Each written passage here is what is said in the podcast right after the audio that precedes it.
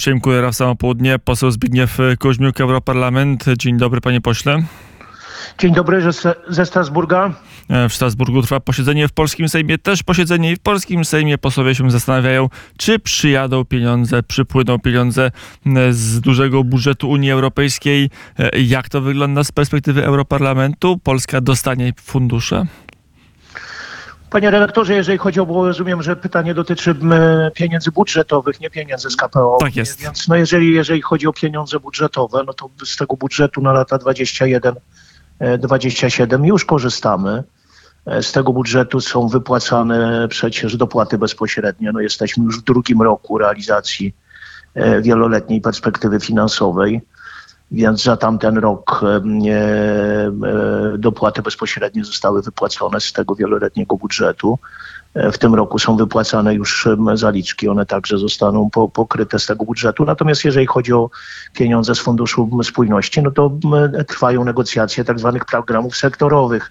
Cztery zostały przyjęte. Jest ta umowa ramowa wcześniejsza. Został przyjęty największy za 24 czy prawie 25 miliardów euro, ten związany z infrastrukturą i środowiskiem.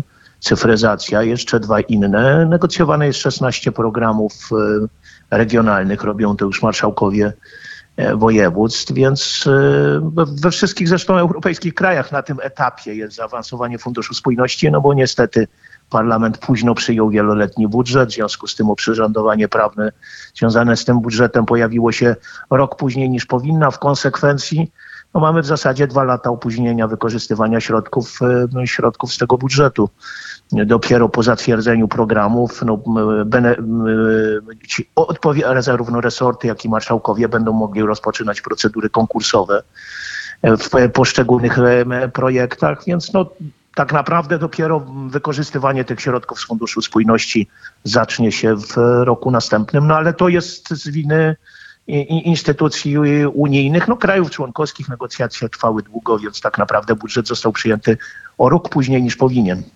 E, to teraz patrzymy na, na te polityczne implikacje, bo pojawiły się dwa artykuły w prasie europejskiej, polskiej, e, ale z drugiej strony rząd mówi, że żadne pisma nie przyszły. No może pisma jeszcze nie przyszły, ale klimat polityczny, żeby pójść na otwartą wojnę z Polską już jest.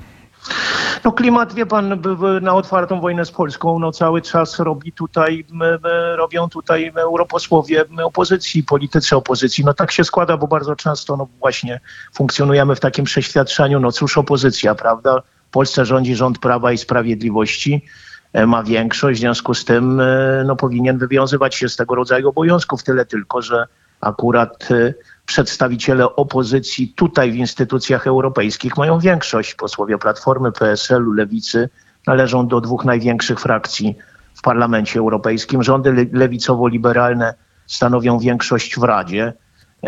Więc to opozycja polska tutaj jest we frakcjach, które rządzą w instytucjach europejskich i w związku z tym jeżeli oni podpisują się pod blokowaniem środków dla Polski, no to tak się właśnie to odbywa. Więc to jest swoista schizofrenia. Z jednej strony domaganie się pieniędzy, no właśnie dzisiaj słyszałem e, krzyki z mównicy sejmowej, dawajcie unijne pieniądze, a jednocześnie działanie tutaj to działanie skuteczne, bo jeszcze raz powtórzę, tu opozycja jest w, w, w frakcjach większościowych, aby te pieniądze zablokować. Natomiast, no wie pan, no ja się opieram, pracuję w komisji budżetowej, opieram się na stanowisku komisarza, który odpowiada za budżet. E, przy okazji, przy okazji konferencji prasowej e, dotyczącej Węgier, no bo tam wysłano taki list ostrzegający do Węgier, że jeżeli nie zmienią prawa, to zablokują węgierski fundusz spójności. Przy tej okazji padło do niego wprost pytanie, no a jak sytuacja w Polsce, czy Polska, czy polski rząd powinien się spodziewać podobnego listu jak Węgry. Powiedział, że on oczywiście wie, że z polskim sądownictwem są, są problemy, ale to nie są problemy, które będzie się rozwiązywać przy pomocy restrykcji budżetowych. E, więc to go absolutnie nie interesuje. W związku z tym to stanowisko jest publiczne. Zresztą powtarzał to powielokroć także na posiedzeniach mojej komisji. Więc oczywiście, wie pan, we współczesnym świecie, szczególnie w polityce, nie ma nic pewnego No ale jeżeli komisarz odpowiedzialny za, za, za budżet mówi, że, że ta cała problematyka z, według artykułu 7, praworządność i tak dalej, ona e, e, wydatków z budżetu Unii Europejskiej nie dotyczy i on będzie stał na straży tego, żeby tak właśnie było, no to póki co trzymam się tego stanowiska. I tak to wygląda oficjalnie. Panie pośle, jeżeli by doszło do wstrzymania środków, y, czy w ogóle Komisja Europejska, Unia Europejska jest na to gotowa? Tworzyłoby to kolejny front, a sytuacja w samej Europie jest bardzo skomplikowana, zwłaszcza gospodarczo. Tak, to prawda. No, zobaczymy, zobaczymy, jak będzie przebiegała. No, jak pan doskonale wie, rozpoczynają się obrady Rady Europejskiej, dwudniowe. No, w dużej mierze one będą poświęcone sprawom gospodarczym. Oczywiście wojna na Ukrainie i jej implikacje, e, w szczególności jeżeli chodzi o rynek energii. No, mamy e, coraz mocniejsze protesty społeczne dotyczące e, cen energii no, w krajach Europy Zachodniej ostatnio. We Francji, choć tam akurat, przynajmniej jeżeli patrzeć na dane Eurostatu, e, to, to inflacja jest naj, najniższa, ponieważ energetyka francuska w dużej mie- mierze jest oparta na atomie, więc tam ten wzrost cen energii jest, można powiedzieć, bardziej umiarkowany niż w innych krajach, a mimo tego e, Francuzi, i to w znacznej liczbie, wyszli na ulicę, ponad 100 tysięcy, ta demonstracja z, e, z bardzo gwałtownym przebiegiem.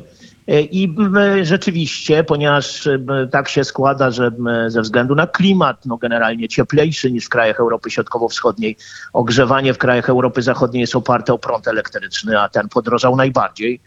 Więc te nastroje są rzeczywiście bliskie wybuchowych. Em, Oczywiście każdy kraj na własną rękę uruchamia jakieś tarcze, wypłaca dodatki, no ale w oczywisty sposób nie pokrywa to całości wzrostu kosztów, więc sytuacja jest, em, że tak się wyrażę, burzliwa.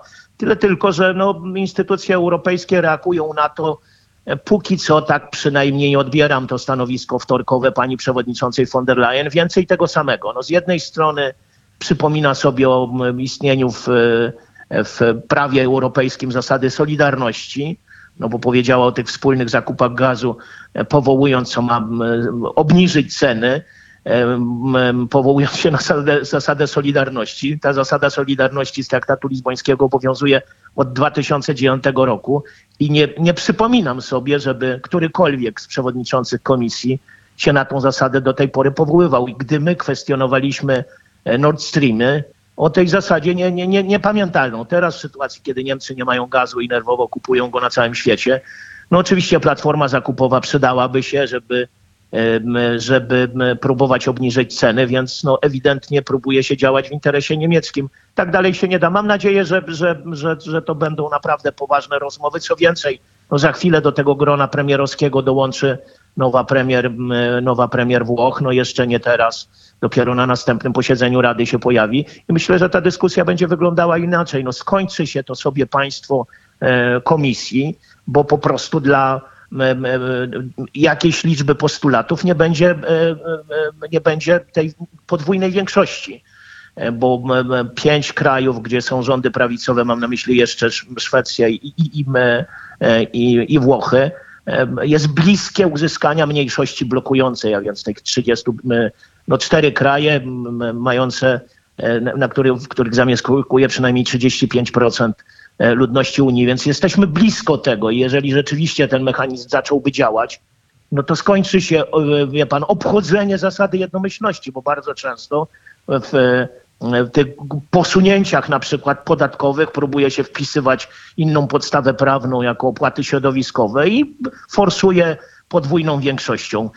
Jeżeli Włochy znajdą się po tej stronie, to jesteśmy blisko mniejszości blokującej, a to musi zmienić filozofię funkcjonowania e, komisji, e, która przygotowuje te projekty prawodawcze. Więc mówiąc szczerze, liczę na jakieś otrzeźwienie po dołączeniu na poziomie Rady, także, także Włoch. W parlamencie oczywiście się nic nie zmieni, bo wybory Parlamentu Europejskiego dopiero w 2024 roku, no ale wszystko wskazuje na to, że to wahadło, które jakiś czas temu w krajach Europy Zachodniej odchyliło się w lewą stronę, teraz odchyla się w prawą. Wybory w Szwecji, w, w, w, we Włoszech. Wszystko wskazuje na to także, że w, na jesieni przyszłego roku Hiszpania przejdzie od rządu, no, można powiedzieć, skrajnie lewicowego do rządu umiarkowanie prawicowego z partią Vox, która jest członkiem grupy EKR. e, powiedział. A to jeszcze, zanim zamkniemy rozmowę, e, mamy dwie minutki, to e, panie pośle, trochę do ekonomii, bo przed nami nie tylko kolejne posiedzenia Rady Europejskiej, ale też Euro- Europejski Bank Centralny będzie musiał jakieś decyzje podejmować. Oczywiście taka decyzja może e, oznaczać nic nie zmieniamy, ale może oznaczać podnosimy stopy procentowe. I pytanie, co wtedy się stanie e, z kondycją gospodarczą krajów południa. No właśnie, to jest wielkie wyzwanie.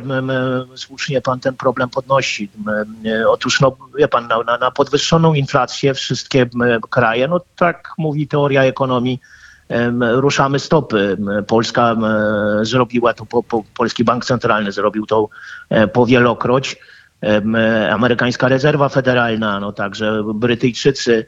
Natomiast EBC miał no przecież do niedawna jeszcze ujemne stopy, mimo wyraźnie podwyższonej inflacji. Wykonał jeden ruch, przeszedł na stopy, stopy dodatnie, ta, ta podstawowa to jest 0,75, no ale ona, jeżeli średni poziom inflacji przekroczył już w krajach strefy euro 10%, a wszystko wskazuje na to, że, że, że jeszcze będzie to parę punktów więcej, e, to te ruchy ju- już dawno powinny być. No i nie ulega wątpliwości, że to spowolnienie ma charakter polityczny.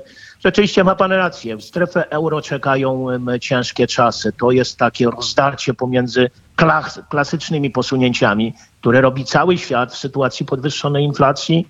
No i właśnie ogromny niepokój, jak przy tych podwyższonych stopach radę dadzą sobie z obsługą długu kraje, kraje południa. No mówiąc prost, e, będzie im e, nie, nie, niezmiernie ciężko. Nie wiem, jaką decyzję, decyzję po- podejmie ostatecznie Europejski Bank Centralny, no ale to jest taka klasyczna droga. Jeżeli ruszyłeś stopy, powinieneś ten proces kontynuować do pewnego poziomu.